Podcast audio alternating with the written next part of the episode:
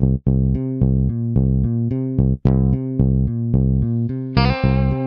the Pitch. Der Sportpodcast mit Benny und David.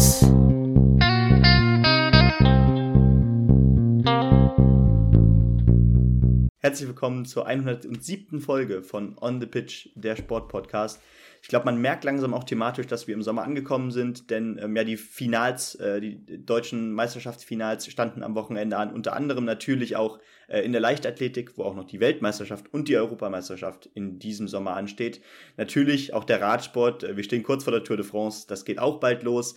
Ähm, und selbst Wintersportarten wie die nordische Kombination oder ja, auch der Biathlonsport, äh, die lassen äh, auch im äh, Sommer tatsächlich äh, Gesprächsbedarf, wenn man das so sagen kann. Und damit ein herzliches Willkommen natürlich auch wieder an David. Ja, moin moin Benny und außerdem beginnt heute Wimbledon. Wir haben natürlich noch äh, News von der Triathlon-EM in Hamburg, ähm, dem Finale der NHL und so weiter und so fort. Deswegen werden wir uns zu Beginn der heutigen Folge mit den Finals beschäftigen. Danach im großen Newsblock wirklich alles Mögliche der vergangenen Woche auseinanderklamüsern und am Abschluss dann noch auf Tennis, Radsport, Darts und natürlich den Fußball blicken. Ähm, vorweg, vielleicht zur nächsten Woche ein kleiner Hinweis, da werden wir es am Montag nicht schaffen, eine Folge aufzunehmen. Das heißt, wir versuchen und geben unser Möglichstes, ähm, das am Dienstag im Laufe des Tages zu machen. Ähm, wenn nicht, seid uns nicht böse. In der Heimat ist Heimatfest und das gab es jetzt ein paar Jahre nicht, von daher sind wir da beschäftigt. Aber ansonsten natürlich immer bei Social Media at on the pitch pod. Ähm, da seid ihr auf dem aktuellsten Stand, was es so gibt in der Sportwelt. Und wer mag, kann auch schon in unser Tippspiel dazukommen für die Fußball-WM der Herren, für die Fußball-Bundesliga-Saison der Herren, die ansteht und für den DFB-Pokal. Guckt da gerne mal rein in unseren Linktree, da findet ihr die Links und ich würde sagen, wir steigen einfach direkt ein mit den Finals, Benny, oder? Genau, wir fangen jetzt chronologisch am Donnerstag an, denn die Finals fanden von Donnerstag bis zum Sonntag statt.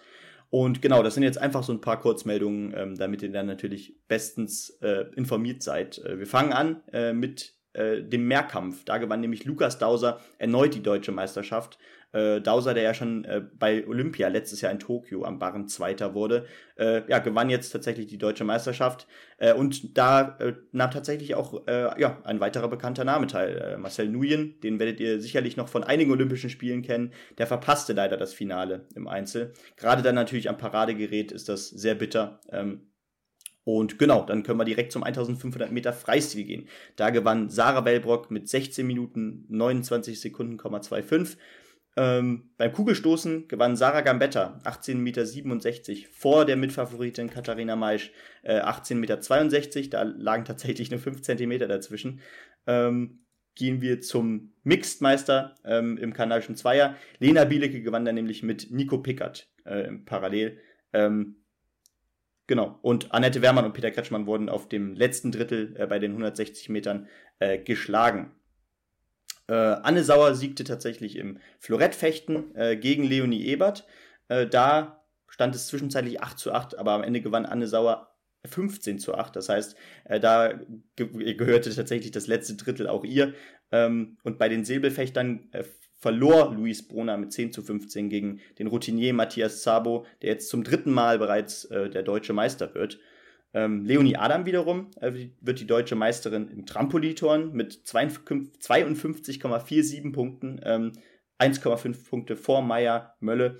Und bei den Männern gewann Fabian Vogel noch dünner, noch knapper mit 56,92 Punkten vor Matthias, äh, vor Matthias Fleiderer mit 56,78 Punkten. Also das war wirklich eine hauchdünne Entscheidung. Ja, da gibt es auch tatsächlich Entscheidungen bei diesen deutschen Meisterschaften, ähm, die ein bisschen deutlicher ausgefallen sind. Ganz viele Namen, ganz viele Disziplinen, aber ohne diese Austragungsform von den Finals würde das ja so gar nicht die TV-Aufmerksamkeit verdienen, so ein bisschen mit Olympia-Flair, die es verdient hat. Deswegen weiter geht's mit dem äh, Freitag. Äh, David Stoll war in den letzten Wochen ja auch schon das ein oder andere Mal Thema bei uns in der Leichtathletik. Er hat das zehnte Mal äh, den deutschen Meistertitel geholt, direkt vor dem Brandenburger Tor. Ähm, der einzige, der überhaupt über 20 Meter gestoßen hat, hat allerdings noch keine für die, für die großen Veranstaltungen wichtigen Normen geknackt. Das heißt, das bleibt ihm noch übrig. Da drücken wir ihm die Daumen, dass wir da den deutschen Kugelstoßer bei den Großereignissen noch dabei haben. Sarah Voss gewinnt, du hast es eben schon angesprochen, den Mehrkampf äh, bei den Damen. Das zweite Mal die deutsche Meisterschaft. Elisabeth Seitz konnte nicht antreten. Die haben wir auch bei Olympia ähm, schon gesehen, nicht über die komplette Distanz antreten. Die hat nur an zwei Geräten mitgemacht. Ähm, Laurenz Rieger gewinnt im Florett. Eine Aufholjagd hattest du eben schon, die hatten wir auch dort. Ein 12 zu 4 hat er noch gedreht, um sich den Florett-Titel zu holen. Bei den Damen ist es Laura Kathrin Wetzler gelungen und in beiden Finals gab es ähm, ja, ähnlich, das ist dann vor allem am Sonntag der Fall gewesen, im Säbelfechten äh, teaminterne Finals, das heißt, der gleiche Verein war da im, Final, im Finale zweimal vertreten. Und für dich als Göttinger noch die Meldung, dass ähm, ja, im Zweier-Mixed ein Blankbogen aus Göttingen den deutschen Meistertitel am Freitag holen konnte. Dazu hatten wir dann noch ähm, die tolle Sportart äh, Speed Canoe Polo und das finde ich natürlich erstmal ähm, gar nicht ironisch, ähm, denn es ist wirklich äh, spektakulär, sich das einfach mal vor Augen zu führen. Wasserball sitzend in noch einem Boot. Also das ist schon spektakulär gewesen, was da auf der Spree abgegangen ist, neben den äh, Rudersprints, die da auch ausgetragen wurden. Außerdem dann noch solche Disziplinen wie Rad, äh, Radtrial dabei. Also mit äh, Fahrrädern von Stein zu Stein zum Beispiel zu springen. Das wurde, glaube ich, vom Roten Rathaus ausgetragen. Also es war schon echt einiges dabei und ich denke, am Samstag geht es nicht minder spektakulär weiter, Benny. Ganz genau. Äh, und wir fangen wieder mit einem ja, sehr großen Namen an aus deutscher Sicht. Gina Lückenkämper gewinnt nämlich die 100 Meter ähm, und ja, durchbricht tatsächlich endlich mal wieder diese 11 Sekunden, äh, die 10,99 Sekunden. Also es war bedeutend eng, aber sie schaffte es. Und äh, damit ist sie das erste, das, das, das schaffte sie jetzt tatsächlich erst das erste Mal seit vier Jahren. Äh, das heißt, seit vier Jahren hat das keine andere deutsche Athletin mehr geschafft. Ähm, genau, das ist erstmal eine sehr erfreuliche Meldung und ich glaube, wir können äh, auch auf eine Gina Lückenkämper in Topform äh, für die EM und WM hoffen. Ähm, beim Stab, beim Stabhochsprung, äh, gewann Bokanga die Tabere mit 5,90 Meter. Das ist eine neue Bestleistung äh, vom Leverkusener. Und äh, das ist auch schon der vierte deutsche Meistertitel außerhalb der Halle bei ihm. Ähm, Im Diskurs äh, im, Dis im Diskus, es, es tut mir leid, äh, im Diskurs ist auch schön, äh, gewann Christine Pudenz, die, den Namen, den kennt man natürlich auch, mit 67,10 Metern. Ähm, ja, das, ist tatsächlich die drittbeste Weite weltweit des gesamten Jahres. Äh, das ist auch ja. erstmal sehr erfreulich. Und ähm, ja, erstmals für sie geht es über die 67 Meter. Ähm, beim Recurve Bogenfinale äh, stand tatsächlich äh, ja ähm, im Team ein Berliner Berliner Duell an, nämlich Berlin 1 gegen Berlin 2. Ähm, und da war es äh, die Besonderheit, dass tatsächlich viele Athleten um die 18 Jahre erst dabei waren. Äh, Berlin 1 gewann das Ding am Ende und ähm, ja, da auch sehr erfreulich, dass da natürlich sehr viele junge, spannende Talente äh, noch nachkommen. Am Stufenbarren gewann Kim Bui. Ähm, ganz knapp verteidigt sie da ihren Titel mit ein Zehntelpunkten vor Elisabeth Seitz. Also auch da wieder wirklich eine Fingerspitzenentscheidung. Äh, Pascal Brendel gewinnt übrigens mit 18 Jahren am Pauschenpferd. Äh, auch eine tolle Meldung. Peter Kretschmer gewinnt äh, den Parallelsprint der Kanuten, hauchdünn vor Titelverteidiger Nico Pickert. Also das war äh, fast schon Fotofinish. Ähm, und am Kajak einer gewann Juli, äh, Jule Hake mit einem Startzielsieg gegen äh, Pauline Paschek.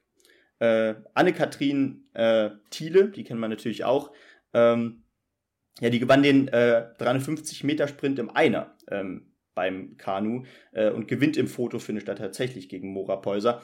Ähm, wird da Dritter deswegen ähm, bei den deutschen Meisterschaften. Die ist ja auch schon zweimal äh, Weltmeisterin geworden und einmal auch Olympiasiegerin äh, und mit 37 Jahren beendet sie jetzt ihre Karriere. Äh, deutsche Meisterin wurde da übrigens Sarah Wibberenz.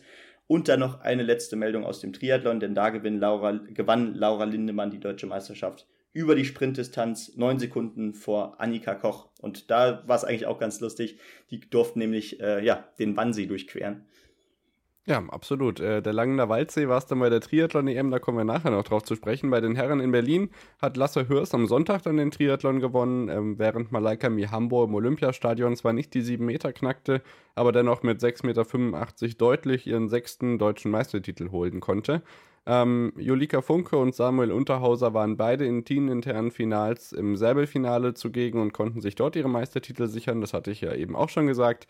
Anna Elend ist von Budapest aus nach Berlin äh, gejettet, wie das bei den Schwimmerinnen und Schwimmern ja leider im Moment sein muss, weil die Schwimmweltmeisterschaften, die nicht im TV gezeigt werden, Ausrufezeichen, Ausrufezeichen, parallel zu den Finals in Berlin gezeigt wird. Also nicht nur Familie Welbrock war da parallel aktiv, sondern Anna Elend eben auch. Ähm, Ja, Florian Welbrock hat auch den ein oder anderen Erfolg eingesammelt, aber wenn ich richtig informiert bin, läuft die Schwimm-WM noch. Deswegen gucken wir einfach gerade, was jetzt in den Freiwasserwettbewerben noch äh, mit ihm da läuft. Ähm, da sicherlich die ein oder andere Medaille da noch möglich. Ähm, Im Hochsprung gab es ähnlich wie bei Olympia letztes Jahr zwei deutsche Meister. Ähm, nachdem sich dann der Aktivist von letzter Generation von der Hochsprunganlage entfernt hatte, konnten sich Matthäus Stibilko und Tobias Poje ähm, zwei, mit 2,30 Meter ähm, den deutschen Meistertitel teilen und 2,30 Meter ist auch durchaus eine Höhe, mit der man international zumindest im Finale vertreten sein dürfte. Ähm, ja, dann finalisieren wir erstmal die Finals mit auf jeden Fall gute Sache, dass das so gebündelt veranstaltet wird, Benny, bevor ich dann zur Leichtathletik komme. Ja, klasse. Ähm, vor allem dann ist auch die Berichterstattung für uns ein bisschen leichter ähm, und dementsprechend auch für jeden Fan das alles ein bisschen eher zu überblicken, äh, anstatt dessen, dass das vielleicht über das gesamte Jahr so ein bisschen verstreut ist, ist das, glaube ich, eine ziemlich gute Idee und natürlich auch ein Event, was viele ähm, ja, Sportgucker dann auch natürlich vor den Fernseher zieht am Wochenende. Genau so ist es. Gerade an einem Wochenende, wo jetzt tatsächlich gar nicht mehr so viel anderes war. Ähm, das, was jetzt gleich kommt, äh, lief auch nicht im Fernsehen, verständlicherweise. Die US-Trials ähm, somit das Härteste, was man im Leichtathletik überhaupt machen kann, weil die Konkurrenz einfach so unfassbar groß ist. Ähm, ähm vier Ereignisse, die wir kurz nennen wollen. Fred Curley gewinnt die 100 Meter in 9,77 Sekunden im Finale. 9,76 ist er sogar im Halbfinale gelaufen. Also die US-Amerikaner, und da waren einige unter 10 Sekunden, haben ordentlich was vor dieses Jahr. Ryan Krauser, das Ganze wurde übrigens in der ähm, im Stadion in Eugene ausgetragen, wo in wenigen Wochen ja die WM stattfindet. Ryan Krauser eben im Kugelstoßen, der Mann der Stunde, zweimal über 23 Meter gestoßen und ich glaube, es waren gar nicht so viele, die überhaupt über 22 gestoßen haben. Also das ist generell der Wahnsinn, was der dieses Jahr abzieht. Ähm, Alison Felix wird Sechste über 400 Meter flach. Ist jetzt erstmal keine große Überraschung, aber für die 36-Jährige die Hoffnung darauf, dass sie in der Staffel bei der 10. Weltmeisterschaft ihrer Karriere dabei sein wird. Die wird ja ihre Karriere auch beenden. Dort könnte sie dann den 14. Titel ihrer Karriere holen bei Weltmeisterschaften. Und ähm, ja, das fände ich auf jeden Fall schön, weil sie ist, glaube ich, eine der wenigen Athletinnen, die, die mich seit Beginn ähm, ja, meiner Leichtathletik-Verfolgungskarriere, kann man so nicht sagen, aber ihr wisst, was ich meine, ähm, begleitet. Und das wäre auf jeden Fall ein schönes Finale. Und wir haben noch einen Weltrekord und der geht fast unter diesem Wochenende weil es war gar nicht auf den ersten Blick zu sehen, dass er überhaupt gefallen ist. Cynthia McLaughlin, das war schon ihr dritter Weltrekord, äh, durchbricht die Schallmauer von 51,45 über die 400 Meter Hürden und der neue Weltrekord steht jetzt bei 51 Sekunden und äh, 4,1 hinter dem Komma, also da ist sicherlich noch der ein oder andere Weltrekord drin. Wir hatten ja mit Carsten Peter auf äh, von Sky, der die Diamond League kommentiert, auf Instagram schon mal kommentiert. Ich weiß nicht, ob das zu seinen Tipps dazugehörte, aber da ist einiges drin und ich denke, das Wochenende hat noch viel, viel mehr Kurznews parat und auf die kommen wir nach der Pause zu sprechen, Benny. Genau. Bis gleich. Vernimmt sich, was man will, entstanden. Fast nichts davon stimmt. Tatort. Sport.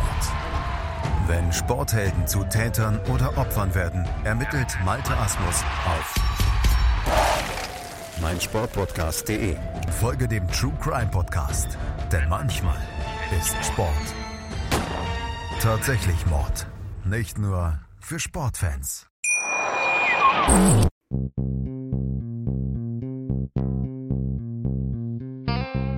On the Pitch. Der Sportpodcast mit Benny und David.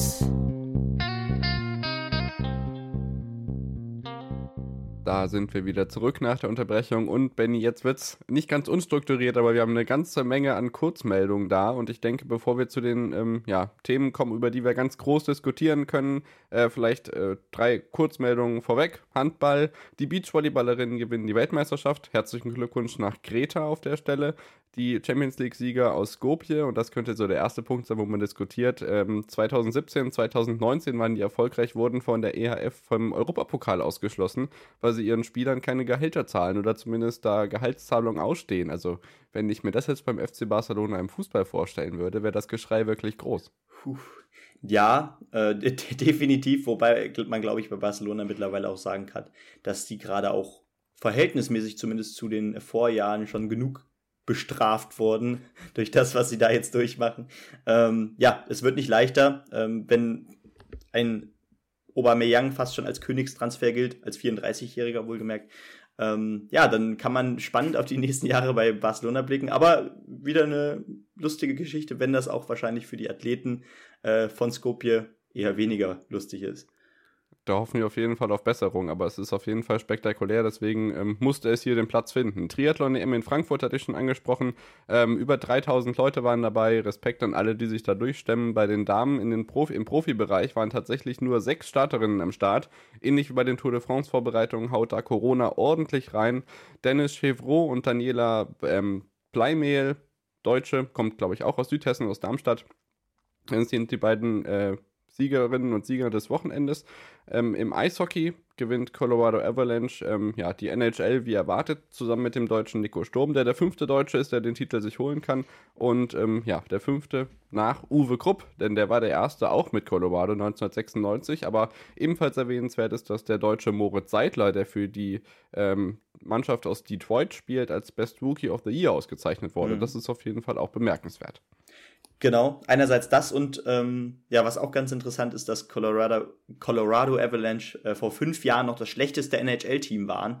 Ähm, da hat jetzt die Denver Post auch äh, geschrieben, das schlechteste NFL-Team, äh, ja, auf dem Weg in die Träume. Äh, es ist ja auch wirklich so. Also, was ist das für eine Geschichte? Und das ist auch eine Geschichte, da kann man dann sich natürlich auch wieder für den US-Sport im Allgemeinen aussprechen, gerade wenn man die großen Ligen anguckt, dass das finanziell dann doch fairer ist, gerade wenn es dann um, um, die Budgets geht, wenn es dann um, äh, naja, ähm, die Drafts geht. Das ist schon alles in meinen Augen sportlich fairer als äh, das, was bei uns jetzt zum Beispiel in den Profiligen in Europa abgeht. Genau. Und dazu kommt noch, dass wenn man nachtaktiv ist, dazu im Moment sogar äh, deutschlandweit die Chance hatte, das im Free TV zu verfolgen. Also auch da geht es in die richtige Richtung. Mhm. Dann haben wir noch einige äh, Meldungen hier, die wir auf jeden Fall besprechen müssen. Vielleicht ein paar Randmeldungen. Äh, Marcel Schrötter letzte Woche erwähnt, am Sachsenregen stürzt in der Moto, äh, Moto 2 in Assen in Führung liegend, äh, während Pierre Gasly ähm, kurz vor dem Silverstone-Wochenende der Formel 1 seinen Vertrag bei Alpha Tauri auch für nächstes Jahr äh, unterschrieben hat. Und dann ähm, morgen startet das CH Iron Aachen mit mit Carsten Soßmeier Mikrofon für die ARD. Das freut mich natürlich mal ganz besonders. Also schaut da gerne mal rein. Ist somit das größte Reitsport-Event, was es gibt. Wird eben in Aachen ausgetragen. Und wir haben äh, Regeländerungen im Biathlon-Weltcup-Zirkus, Benny. Ja, ganz genau. Äh, da gibt es tatsächlich Neues, denn, ähm, also, und es sind die, die, direkt gleich mehrere Punkte, die in meinen Augen auch relativ groß sind. Zum einen, ähm, das war ja immer eine Besonderheit beim Biathlon, ähm, ja, werden die äh, WM-Punkte, die es immer auch, die immer sonst auch in die äh, Weltcup-Wertung eingeflossen sind, äh, die wird es nicht mehr geben. Das heißt, ähm, wie bei den anderen Sportarten auch, wie zum Beispiel natürlich bei äh, den bei der nordischen Ski-WM zum Beispiel, äh, es gibt keine Punkte, die dann in die Rankings einfließen, in die Weltcup-Rankings. Äh, das ist schon mal die erste Änderung. Außerdem, außerdem gibt es keine Streichresultate mehr. Denn ähm, na, gerade wenn man dann vielleicht eine nicht so konstante Athletin oder ein nicht so konstanter Athlet ist, ähm, dann kann man natürlich dann auch nochmal die schlechtesten Ergebnisse zum Beispiel streichen lassen. Das geht aber jetzt nicht mehr. Zudem ähm, ja, sollen jetzt äh, die besten Ergebnisse ähm, auch durchaus besser entlohnt werden mit mehr Weltcup-Punkten. Das heißt, äh, im Sprint, in der Verfolgung und im Einzel- und im Massenstart äh, gibt es für den ersten Platz jetzt nicht mehr 60, sondern 90 Punkte. Für den zweiten statt 54, 75. Für den dritten 48 statt 48, 60. Vierter 43,50, Fünfter 40,45 und der Sechste 38,40. Also da sieht man auch schon, dass gerade ähm, der erste Platz und der zweite Platz dann natürlich ähm, ja, mehr belohnt werden und ähm, ja, das dann doch auch ein größerer Unterschied zum sechsten Platz ist. Äh, wie findest du das? Ja, also insgesamt wurde ja auch gesagt, dass mehr Leute daran beteiligt werden, überhaupt auch Preisgeld zu bekommen. Das ist natürlich ein richtiger Schritt, wenn man jetzt die Preisabstufung allerdings ja. so macht bei den Punkten, dass äh, gleich viele Leute Punkte bekommen, nur einfach die vorderen mehr im Verhältnis zu den hinteren. Mhm. Weiß ja nicht, ob das so eine sinnvolle Sache ist, aber ich denke, da hat sich auch was getan, oder? Genau, beim Preisgeld hat sich ja auch was getan. Das heißt, äh, bei Weltcups sieht das jetzt so aus, dass die Top 30 schon ähm, eine finanzielle Belohnung bekommen, statt der Top 20, äh, weil, ja, perfekt. Also, also der Top 20 hat immer dann 1000 bekommen, äh, also der 20. Platz, und dann geht's in Abstufungen dann von 21 bis 30 in hunderten Schritten runter. Ähm, der erste bekommt 15.000, ähm, das bleibt dabei. 12.000, 9.000, 7.000, 6.000, 5.000 bis, bis Platz 6 bleiben auch dabei aber Platz 7 bis 5, äh, Platz 7 bis 20 werden da auch erhöht. Ähm, das ist ja auch schon mal gut. Das heißt, dass es beim Preisgeld zumindest so eine leichte Annäherung gibt. Ja, es wird Zeit, dass die Wintersportsaison wieder losgeht. Ähm, Definitiv. die einen oder anderen haben dann noch ein bisschen was zu zittern, denn am Freitag war der 24. Juni und das ist nicht äh, nur einfach, ja, das ist für die Wintersportgemeinde einfach ein besonderer Tag gewesen dieses Jahr, weil es wurde bekannt gegeben, dass das IOC da das äh, Executive Board hat und da bekannt gegeben wird, wie so eben die olympische Zukunft von der einen oder anderen Disziplin aussieht. Was man sagen kann, ist, dass Gewichtheben statt jetzt 2028 nicht mehr olympisch sein wird. Da gibt es ja auch im Weltverband einige Kriseleien. Das wackelt ja auch schon für äh, Paris so ein bisschen. Ähm, das Boxen wird auch da nur noch unter Vorbehalt olympisch sein, 2024 auf jeden Fall noch, denn äh, der IBA, der International Boxing Association, denke ich mal, wird sie heißen, er wurde die Verantwortlichkeit für den olympischen Wettbewerb entzogen, weil es auch da Quälereien im Weltverband gibt und die nordische Kombination wird bei den Herren auch weiterhin ausgetragen in Mil äh, Milano und Cortina 2026. Wie das dann 2030 aussieht, weiß man nicht, weil der Damenwettbewerb für die nordische Kombination, der übrigens bei den Skisprengerinnen im Spezialwettbewerb jetzt auch für die Großschanze ausgeschrieben worden ist, ähm, bei der NOKO, ja, bei den Damen noch nicht wirklich im olympischen Präse Programm präsent sein soll. Ja, das ist natürlich wirklich ein Schlag ins Gesicht für die äh, Athletinnen, die da in den letzten Jahren den, äh, ja, den Umschwung zur nordischen Kombination äh, gemacht haben. Ähm, Beispiel Svenja Wirth. Genau, zum Beispiel Svenja Wirth, die da ja wirklich auch gute Ergebnisse abliefert. Ähm, und gerade weil man da auch in den letzten Jahren ähm, durch Corona natürlich das große Problem hatte, dass wenige Weltcups stattfanden, ähm, dann ist es natürlich auch schwer, ähm, Leute langfristig an diesen Sport zu binden. Also vor, vor allem Athleten und Athletinnen. Ne?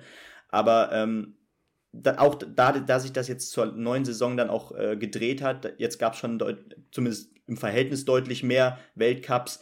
Ähm, ich gehe davon aus, dass der Sport auch noch wachsen wird, auch bei den Damen. Äh, die werden sehen, die, die werden die Wettkämpfe der Herren ja genauso äh, begeistert verfolgen, da gehe ich von aus. Und wenn du die Konkurrenz bei den Herren siehst, die ist ja wirklich groß ähm, in meinen Augen, äh, gerade wenn man sieht, wie jung die Sportart noch ist. Und dann denke ich schon, das ist äh, gerade für die Sportart natürlich generell auch ein existenzieller Schritt oder eher gesagt ein Rückschritt, äh, der vielleicht sogar ja noch einen größeren Bedeutungsverlust mit sich zieht. Genau, was sicherlich auch immer noch ein Argument ist, dass bis auf die Japanerinnen und Japaner ja wirklich international wenig Konkurrenz da ist. Ähm, Natürlich ist das eine sehr europäisch dominierte Disziplin, was bei Olympischen Spielen natürlich auch mal so ein bisschen für Verwerfungen sorgen kann. Aber auf der anderen Seite ist es natürlich wirklich ein entwicklungshemmender Schritt, jetzt zu sagen, äh, bis 2024 kann die FIS sicherlich erstmal so weitermachen, wie sie es bisher macht. Aber danach fehlt halt so ein bisschen die Legitimation, warum man das tun sollte. Ähm, ich will gar nicht davon denken, was passieren würde, wenn die Herren-Noko aus dem Olympiaprogramm rausfliegt. Also ich glaube, Erik Frenzel eskaliert. Und zwar völlig zu Recht. Also ja es ist immer noch so nicht ganz in meiner Realität angekommen und ich hoffe, dass sich da noch irgendwie was tut, aber wir müssen einfach schauen, wie sich der äh, Damen-Weltcup-Kalender in den kommenden Wintern äh, genau. entwickelt. Vielleicht kriegen sie es dann bis 2030 gedeichselt oder so. Also, oh, das ist echt, echt ähm, sehr, sehr schwierig. Ja, absolut. Und ähm, man kann nur hoffen, dass da äh, die FIS auch selbst dann merkt, also die FIS kann natürlich auf die Entscheidung des IOC wenig Einfluss nehmen, aber die FIS kann natürlich dafür sorgen, dass es mehr Weltcups der Damen gibt. Und ähm, dementsprechend äh, hoffen wir natürlich da auch auf mehr Weltcups nächste Saison oder in den nächsten Jahren und dadurch natürlich auch mehr Begeisterung, auch hoffentlich natürlich mehr Übertragungsrechte, dass wir dann auch mal öfter vielleicht die Damen äh, der nordischen Kombination im TV verfolgen können, äh, außer die Livestream-Chancen, die es halt sowieso schon gibt. Aber das würde, glaube ich, auch äh, dem Sport gut tun. Und ich sehe in diesem Sport eine Zukunft. Äh, ich finde es immer noch unfassbar spannend, diese Wettbewerbe zu verfolgen. Ja, zu Recht, völlig zu Recht. Und ähm, ja, ebenso freuen wir uns natürlich für die Damen beim Spezialsprung, dass es jetzt auch auf der Großschanze den dritten Wettbewerb für Olympia gibt. Aber ja, ähm, ja wie gesagt, diese Noko-Meldung hat alles überschattet. Dann geht es bei uns weiter mit Tennis, Radsport und Darts und dem Fußball natürlich, aber vorher gibt es eine kleine Unterbrechung.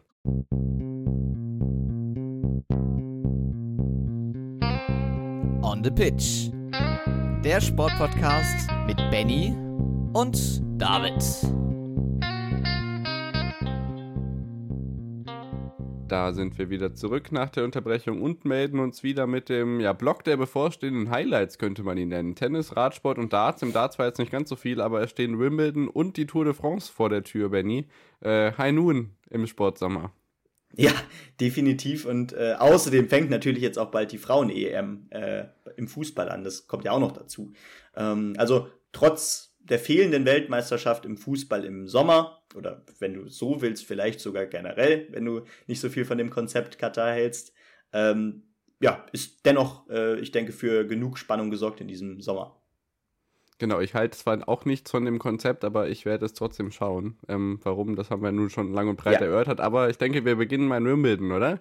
Da geht es nämlich heute los, unter anderem mit dem äh, wunderbaren Losglück für Oskar Otte, der gegen Peter Gojauczyk in der ersten Runde antreten muss. Wenn ihr das hört, wisst ihr wahrscheinlich schon, wie es ausgegangen ist, aber dennoch ähm, kommen wir jetzt so ein bisschen drauf zu sprechen, was so in der ersten Runde passiert bei den Wimbledon Championships, außer Erdbeere und Sahne.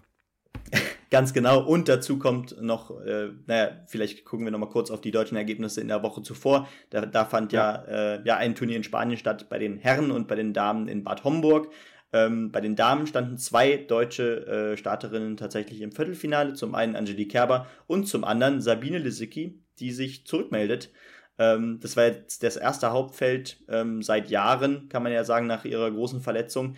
Ähm, er konnte sich ja, glaube ich, für das letzte Turnier nicht qualifizieren. Da ist sie in der ähm, Qualifikation, glaube ich, gescheitert. Ähm, jetzt aber bei dem Viertelfinale, das ist äh, sehr erfreulich. Und bei den Herren äh, kam Daniel Altmaier bis ins Viertelfinale, auch sehr erfreulich.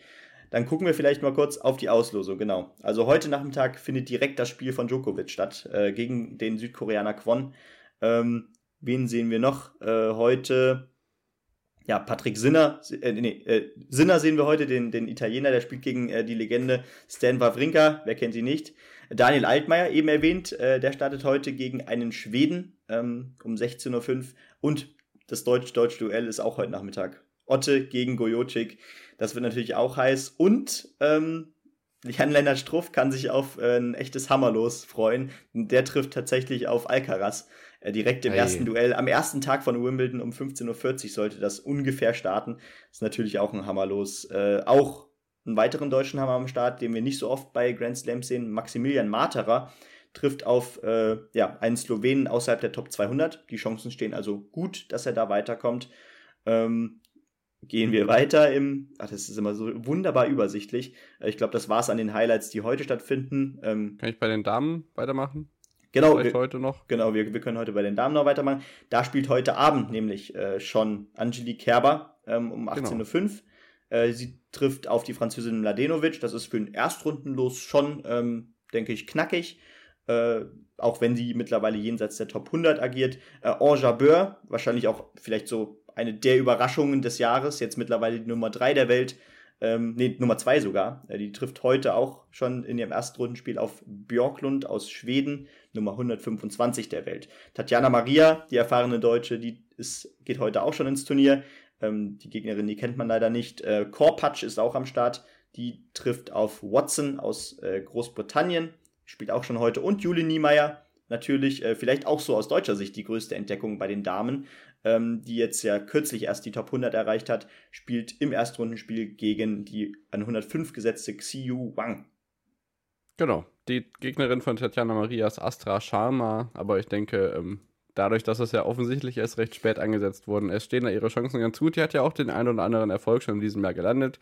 Morgen dann unter anderem Nastasia Schunk an, am Start, äh, Andrea ja. Petkovic gegen Golobic aus der Schweiz und so weiter. Also ich denke, wir können jetzt natürlich ganz viele Einzel-Erstpartien, Runden auseinanderklamüsern, aber einfach gucken, das hilft. Ähm, Richtig. Achtung, ähm, Grand Slam Turnier diesmal nicht bei Eurosport. Wimbledon ist traditionell bei Sky zu Hause, also leider nicht im Free TV zu sehen. Aber dennoch bieten die einiges. Also ich glaube ein Center Court Programm, ähm, drei weitere separate Courts und eine Konferenz. Also da sollte man nichts verpassen. Und wir freuen uns auf jeden Fall drauf und machen mit dem Radsport weiter, denn auch da gibt es ein großes Highlight. Die Tour de France startet am Freitag in Kopenhagen.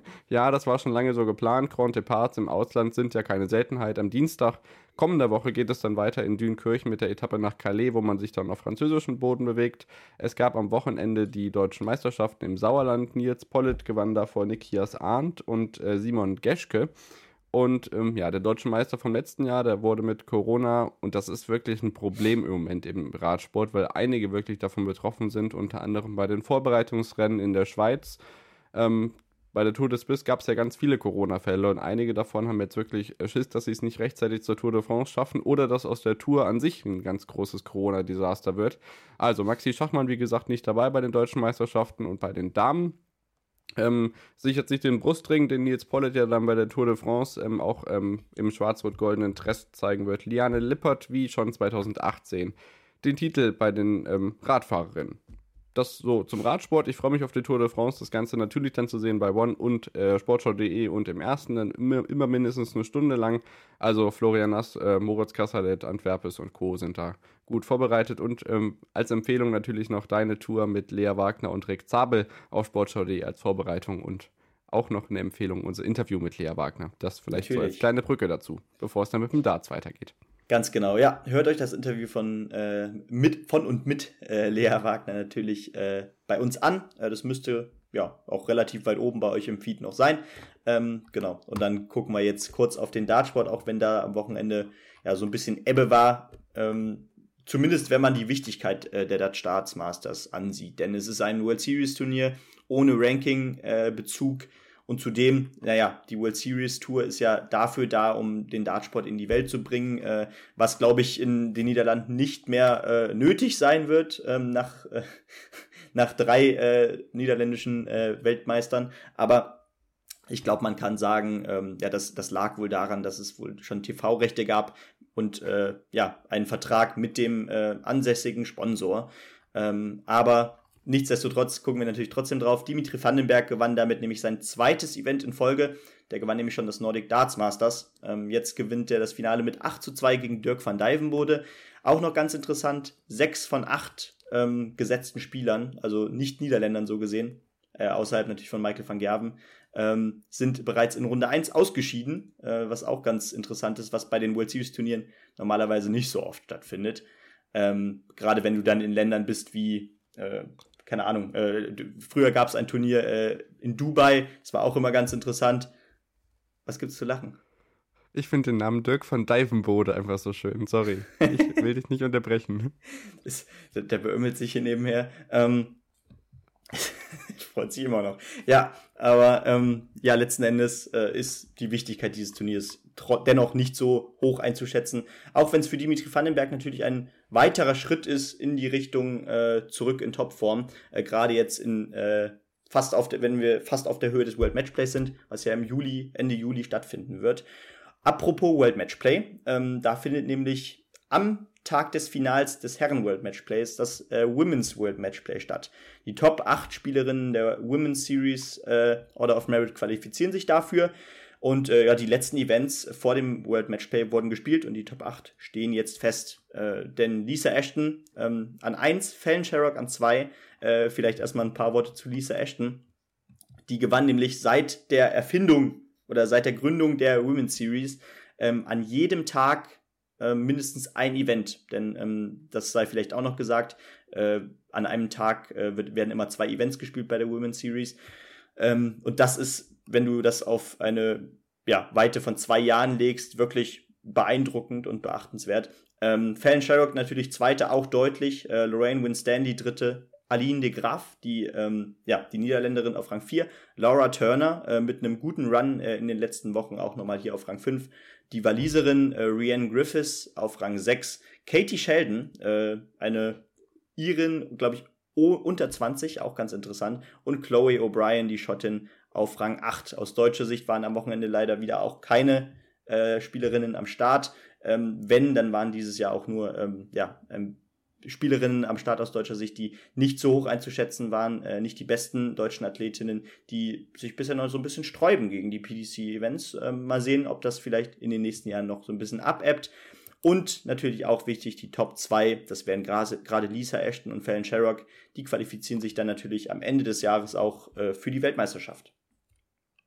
Genau, das sind die News aus dem Darts. Da ist so ein bisschen Sommerflaute, aber ich denke, da geht es ja auch jetzt Wochenende für Wochenende trotzdem auch mit dem ähm, ja, kleineren Highlights weiter wieder in Richtung Weltmeisterschaft. Halt, ja, ist ja noch nicht mal ein halbes Jahr hin, da beginnt schon wieder die WM. Benny, da haben wir sicherlich wieder dann ein Special parat. Ja. Und äh, bis dahin ist unter anderem die Frauen-EM im Fußballthema. Die beginnt äh, nicht nächste Woche, sondern danach die Woche. Also eigentlich diese, also doch nächste Woche, weil diese Woche ist ja schon Montag. Also doch nächste Woche. Und mit dem Fußball beschäftigen wir uns dann nach der Unterbrechung. Bis gleich. Hey, Malte Asmus von meinsportpodcast.de hier. Ab März geht's weiter mit unseren 100 Fußballlegenden. Staffel 4 bereits. Freut euch auf Zlatan Ibrahimovic, Michel Platini, Cesar Luis Minotti, Paolo Maldini, um nur mal vier zu nennen. Und bis wir mit der vierten Staffel kommen, hört doch einfach nochmal rein in die bisherigen drei Staffeln. Ronaldinho, Sepp Meyer, Gary Lineker, Lothar Matthäus und viele weitere warten da auf euch. 100 Fußballlegenden. Jetzt. Überall, wo es Podcasts gibt.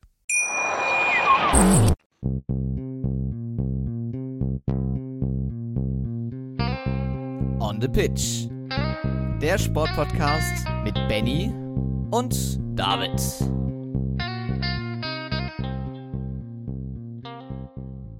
Da sind wir wieder zurück nach der Unterbrechung und melden uns im letzten Teil wie immer äh, mit dem Fußball zurück. Nicht äh, diese Woche, sondern nächste Woche beginnt die äh, Frauen-Europameisterschaft in England, die ja unter anderem komplett ähm, im Free TV, aber auch bei Zone übertragen wird. Los geht's dann am 6. Juli um 9 Uhr abends ähm, mit England gegen Österreich mit dem Eröffnungsspiel in der ARD, aber da kommen wir dann nächste Woche nochmal auf jeden Fall drauf zu sprechen. Ähm, ja, wie es bei der deutschen Mannschaft aussieht von Nationaltrainerin Martina Voss-Tecklenburg. Benny, 7 zu 0 in Erfurt. Ja, und das ist mein Einstand für die Europameisterschaft. Ähm, man hat sich ja so ein bisschen durch die Quali-Spiele jetzt in den letzten Wochen und Monaten gequält, kann man glaube ich sagen. Ähm, da hat man sich nicht leicht getan. Äh, umso wichtiger, dass man jetzt nochmal so einen hohen Sieg einfährt. Äh, das gibt natürlich Selbstvertrauen und ähm, wir hoffen natürlich ähm, auf ein gutes Ergebnis der deutschen Damen, auch wenn man, glaube ich, vielleicht auch, äh, vielleicht ist es auch ganz gut, ähm, auch wenn man, glaube ich, ähm, sagen kann, dass wir nicht der Top-Favorit sein werden. Ja, absolut. Vor dem Spiel gegen die Schweiz hat Martina Voss-Tecklenburg gesagt, wir haben die Schweiz bewusst ausgewählt, weil sie Qualitäten hat, die uns fordern werden. Sie haben eine ganz gute Offensive und eine gute körperliche Robustheit. Im Kicker-Artikel heißt es dann weiter, von der tollen Offensive der Eidgenossin war aber ja logischerweise nicht so viel zu sehen. Ähm, unter anderem Lisa Margol war ja dann eine der prägenden äh, Figuren auf dem Feld. Margol ähm, und Bühl, so die prägenden Charaktere. Bühl unter anderem mit drei Toren. Also auch offensiv gesehen läuft da gar nicht mal so viel falsch und auch von der Bank kam ja noch ein bisschen was Gutes hinterher. Ich glaube, ähm, äh, Kapitänin Alexandra Popp ist ja immer noch mit dabei, so eine der älteren Namen, alteingesessener, die noch bei der, oh, ich weiß gar nicht, ob die bei der WM 2011 schon mit dabei war, auf jeden Fall bei der U20 WM im Jahr davor, weil da wurde Aha. auch in Bielefeld gespielt. 2011 müsste, ähm, müsste sie sogar schon dabei gewesen sein.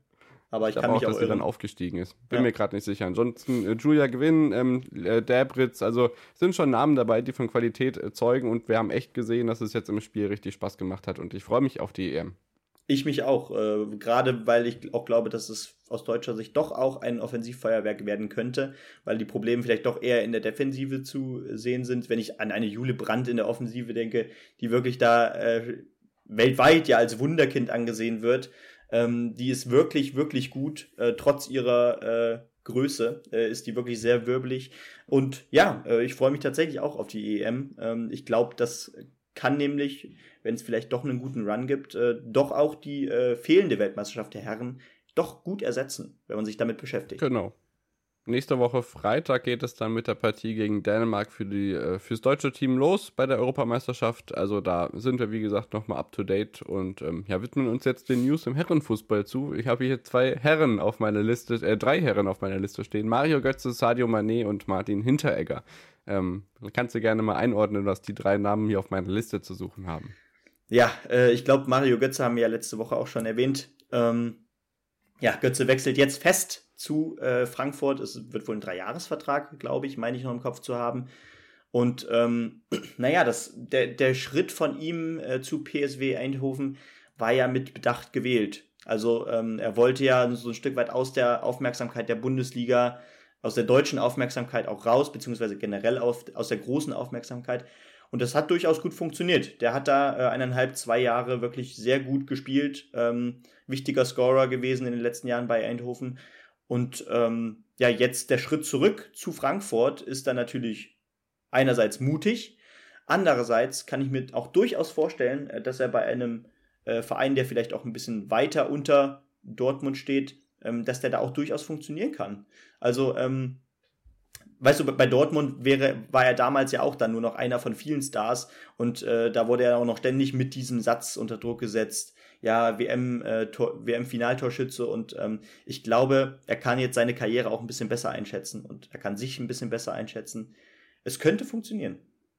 Ich finde aber gleichzeitig auch, dass der Druck nicht wirklich abgenommen hat, weil ihm das Tor, was er da im Kanal 2014 im Juli geschossen hat, bis heute zur Last fällt in gewisser Weise. Das ist so ein bisschen dieses ähm, dramatische Moment, was er durch seine Karriere hindurchzieht. Ich hoffe, dass sich der Druck jetzt nicht so stark auf ihn entlädt, dass, dies, dass ihn das Ganze hemmt. Äh, gleichwohl kann er der Frankfurter Offensive und generell dem Mittelfeld einfach sehr, sehr viel geben, ähm, was er ja in Eindhoven in den letzten Jahren, äh, ja, muss man zugeben, auch nicht immer, aber doch aus stellenweise sehr auf guter Qualität äh, befindlich ja. gezeigt hat. Und ich denke, das ist auf jeden Fall ein willkommener Schritt. Ich hätte es jetzt auch echt nicht gut gefunden, davon mal ganz zu schweigen, dass sie es sicherlich nicht gemacht hätten, äh, Bayern und Dortmund, äh, dass er dahin gewechselt ist, nee. sondern zum Europa League-Sieger Eintracht Frankfurt, den man aber nicht als Europa League-Sieger, sondern als Mittelfeldteam in der Fußball-Bundesliga sehen muss. So einfach ist es. Definitiv nein. Also ich glaube, bei Dortmund oder Bayern müssen wir ihn auch nicht mehr ins Gespräch bringen. Ähm, aber das, das ist, glaube ich, ein Wechsel, der funktionieren kann. Wie gesagt, Frankfurt ist ja jetzt auch so einzuschätzen vom Kader her, wenn das so weitergeht, dass man mit denen auch international trotzdem rechnen muss. Also sie haben jetzt auch Alario verpflichtet von Leverkusen, der den Sturm auch nochmal wirklich neben Borre sowas von äh, ja, verbessert. Äh, dazu dann Götze im Mittelfeld, was sowieso schon stark besetzt war. Das wird schon ähm, ein guter Kader. Ich habe Bock auf die neue Saison und ähm, ja, wer dann natürlich wegfällt in der Verteidigung, das ist Martin Hinteregger. Mit 29 Jahren beendet er seine Karriere. Ähm, natürlich hängt das auch mit, mit diesem äh, Skandal, äh, inwiefern das, ja, es ist immer schwer einzuschätzen, darüber zu reden, äh, wenn man nicht selbst drin ist, aber ähm, es handelt sich ja dabei um diesen Skandal, dass er ein äh, ja, Jugendturnier ausgetragen hat in Österreich, ähm, der Hinti Cup. Der Hinti Cup mit Hilfe oder mit wahrscheinlich, ich weiß nicht, ob finanzielle Hilfe oder generell mit Organisationshilfe eines, ja, äh, Rechtsradikalen, glaube ich, oder zumindest Rechtspopulisten. Und ähm, ja, danach äh, schien er relativ wenig Einsicht zu zeigen. Ähm, zumindest hat er sich entschuldigt, das stimmt schon. Aber ähm, sicherlich hängt das doch auch damit zusammen. Und ich glaube auch, äh, um noch einen Halbsatz dran zu hängen, ähm, dass naja, da, dass da sicherlich aber auch so ein bisschen Druck von Frankfurt hintersteckt, oder? Ja, also klar ist die Eintracht ja als Verein bekannt, der sich da besonders stark macht gegen rechts, äh, völlig zu Recht. Und ähm, ja, natürlich hat er sich in gewisser Weise distanziert, aber auf der anderen Seite ist natürlich ein enormes Medien- und Social-Media-Interesse auf ihn eingeprasselt und das nicht immer in gutem Ton, was sicherlich dazu beigetragen hat, dass er sich jetzt gesagt hat, ja, nee, dann danke, ciao, das war's von mir. Ähm, er ist Europa League-Sieger, das darf man nicht vergessen. Also er hat schon was erreicht. Auf der anderen Seite ist er auch erst 29 Jahre alt und sicherlich nicht in schlechter Form gewesen in der vergangenen Nein. Saison. Aber nun ja, es ist eine persönliche Entscheidung. Da kam jetzt das eine zum anderen in den letzten Tagen und deswegen geht das für mich völlig in Ordnung. Ähm, war sicherlich so ein bisschen überraschend dann doch, als ähm, ja, es ist gar nicht Lösung für dieses Problem gewesen, aber kam so mittendrin jetzt, ja gut, dann höre ich halt auf. Ähm, ja. Kann er gerne machen. Also soll, soll er machen, es ist seine Entscheidung und sicherlich hat das für die ein oder andere Verwunderung gesorgt. Auf der anderen Seite ist es sicherlich auch ein ordentlicher Verlust für die Eintracht-Abwehr, ja. die ja letztes Jahr wirklich gar nicht mal so schlecht aussah, zumindest was die internationalen Spiele angeht. Und bevor wir auf Sadio Mané zu sprechen kommen, haben wir noch eine News, was die äh, Katar-WM im äh, Winter angeht geht. Da gibt es äh, bis zu 55 Spieler in den vorläufigen Nominierungslisten und bei der WM selber dürfen dann 26 Spieler und nicht nur 23 dabei sein. Ein Platz für Simon Terodde. Nein, äh, aber ähm, ich, ich, ich hatte noch eine Meldung hinzugefügt oder hinzufügen wollen, denn ähm, Steffen Baumgart verlängert gerade seinen Vertrag äh, bei Köln um ein weiteres Jahr bis 2024. Ähm, ja, die Erfolgsgeschichte geht zwar erst ein Jahr, aber ich verstehe schon, ähm, also es scheint schon irgendwie ganz gut zu passen da äh, in Köln. Ähm, wie das dann diese Saison weitergeht und ob das so gut weitergeht wie die letzte Saison, das bleibt abzuwarten, gerade weil sich, glaube ich, am Kader doch auch relativ wenig verändern wird. Aber ich glaube, das ist eine Meldung, die viele Kölner freuen wird. Ja, absolut. Ähm, hat man ja gemerkt, dass es in die richtige Richtung geht. Wir hoffen, dem Hund auf dem Sofa geht es auch soweit gut. Und dann hoffen wir auf eine weitere Saison, in der uns der erste FC Köln Spaß bereitet. Ja, Sadio Mané. Äh, Dortmund hat ordentlich zugelegt, ne? Also Schlotterbeck dazu und auch den einen oder anderen Star, der noch nicht so ganz äh, fest ist. Ich weiß nicht, ob das mit Alea inzwischen offiziell ist. Ich glaube nicht. Ähm, und dann denkt sich Bayern, ja gut, wenn die Dortmunder aufrüsten, dann legen wir irgendwie doch nach und zeigen, dass wir international noch was zu sagen haben. Mané neu dazugekommen, Gravenberg neu dazugekommen. Also natürlich hat man den einen oder anderen herben, ablösefreien Abgang in den letzten Jahren hinnehmen müssen, aber irgendwie ist jetzt doch gut nachgelegt worden. Ja, definitiv. Ähm, ich glaube, bei erst, erstens nochmal zu Haller, ich glaube, der Transfer ist schon fest. Der wird nächste Saison für Dortmund spielen. Äh, ich glaube, Ajax meinte nur, ähm, zumindest äh, ja, intern, dass, dass sie wohl noch mit der Verkündung ein bisschen warten wollen. Äh, ich weiß nicht, mhm. womit das liegt. Also man hat ja auch schon Gravenberg äh, verloren zum Beispiel für teures Geld und so weiter. Bitter. Haller natürlich dann auch. Das ist viel Geld und vielleicht hängt das dann auch so ein bisschen mit äh, ja, bestimmten äh, Steuereinsparungen zusammen, keine Ahnung. Aber das ist nur, ja, so eine Idee. Äh, genau, ja, Manet äh, ist da natürlich ein absoluter Weltstar, der jetzt in die Bundesliga wechselt. Und wir haben jetzt auch schon letzten Montag gesagt, äh, wir haben da schon über die Transfers äh, gesprochen. Diese Bundesliga, die wird ähm, attraktiver, hat man das Gefühl in dieser äh, ja, Sommerpause. Man hat so viele Stars, die man jetzt verpflichtet. Wenn jetzt ein Weltstar wie Sadio Manet dazu kommt. Äh, das wäre eine echte Bereicherung. Dennoch bleibt die Personalie äh, Robert Lewandowski immer noch aktuell. Äh, was passiert mit ihm? Er wird ja wahrscheinlich gehen, aber da ist noch nichts fest. Und ähm, so lange ist es natürlich auch schwer, einen Ersatz zu finden, weil ähm, natürlich äh, Robert Lewandowski auch viel Geld ausmacht. Ähm, und ich weiß nicht, ob man, ob man das jetzt ausgeben will, bevor äh, er schon, äh, bevor er nicht gegangen ist, weißt du? Ja, ich habe gestern Barcelona 60 Millionen gelesen, aber da war ja noch nicht wirklich was gegessen. Also muss man jetzt einfach sehen, was da die nächsten Tage bringen. Immerhin hat sich der Vorstand jetzt wohl ein bisschen mehr geöffnet im Sinne von, wir geben ihn ab und wir lassen ihn sich nicht wegstreiken oder so. So schlimm wie bei Dembele wird es nicht werden, aber es hat ja schon so leichte Anzüge davon. Mal gucken, wie das wird. Also ich denke, da werden die einigen, äh, die nächsten Tage noch einiges an Spannung, was den Transfermarkt angeht, bereithalten. Ja. Und ansonsten kann man ja in den nächsten Tagen diverse Testspiele angucken, während Bielefeld zum Beispiel gegen den rumänischen Erstligist 4 zu 1 verliert. 1860 München gegen Schöngo 8-0 gewinnt und Mainz 05 gegen den Oberligisten 1. Äh, FC Kiedrich 21 zu 0 gewinnt. Also gibt schon das ein oder andere spektakuläre Spiel und ich glaube, deine Schalker legen ja auch bald los. Genau, ich glaube, am Mittwoch äh, gibt es den ersten Test vor Beginn des Trainingslagers äh, gegen einen Bezirksligisten, glaube ich. Das ist erstmal so zum, zum Reinkommen. Ich glaube, das wird so ein, also ich, ich hoffe, das, das wird so ein ähnliches Spiel wie dieses 21-0, von dem du gerade geredet hast. Ja, genau. Ansonsten vielleicht für die allgemeinen Fußballfans, ich bin ja immer noch so ein bisschen dabei, ähm, ja, die Entwicklung von Fabian Klos zu nennen. Er hat gestern seinen ersten Spieleinsatz wieder gehabt, nach diesen, ja, ich weiß nicht, was waren es jetzt, drei Monate nach diesem Stuttgart-Spiel, 50 Meter vor meinen Augen ist er dann, ähm, zu Boden gegangen und dann wurde aus der Schüko-Arena rausgetragen. Er spielt ja jetzt mit Gesichtsmaske, die so ein bisschen dieses ganze ähm, Konstrukt, muss man ja sagen, nach diesen zwei Verletzungen, äh, die er da schon hatte, ähm, schützt und ähm, ja, ist auf jeden Fall, ähm, ja, sicherlich ein freudiges Ereignis für die ganze Fußballgemeinde, aber sicherlich für alle Arminen, dass Fabi wieder da ist und ähm, ja, weiterhin alles Gute auf dem weiteren Weg zurück in ähm, ja, den Kampf um den Wiederaufstieg in Liga 1. Ja. Definitiv. Und wir sind auch am Ende, Benny. War einiges drin heute. Ja, es, es war, glaube ich, wieder ganz, ganz unterhaltsam. Ähm, auch wieder ein bisschen Diskussionspunkte gehabt äh, was ja, glaube ich, auch immer ganz erfrischend ist für die Folge. Und ähm, mir hat sehr viel Spaß gemacht und dann hören wir uns wohl äh, nicht nächste Woche Montag, aber wohl wahrscheinlich am Dienstag. Irgendwann im Laufe der Woche. Genau, unseren genau. TV-Tipp können wir vielleicht äh, stellenweise wiederbeleben. Biegen Jan Ulrich ist, glaube ich, eine ähm, fünfteilige Doku in der ARD-Mediathek zu finden, ähm, als Vorbereitung für die Tour de France und die geschichtliche Auseinandersetzung, wie das so in Deutschland wahrgenommen wurde. Das hat sich ja durchaus gewandelt. Ähm, ja, vor zehn Jahren wurde die Tour, glaube ich, gar nicht in der ARD gezeigt oder zumindest gab es eine jahrelange Pause, wo da gar nichts gezeigt wurde. Also kann man sich sicherlich angucken, was so ein bisschen deutsche Radsportgeschichte angeht, bevor man sich dann ab äh, ja, Freitag in den Tourtross schmeißen kann. Also bis dahin, schöne Woche und wir hören uns. Ciao.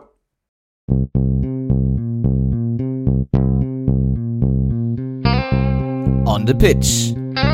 Der Sportpodcast mit Benny und David.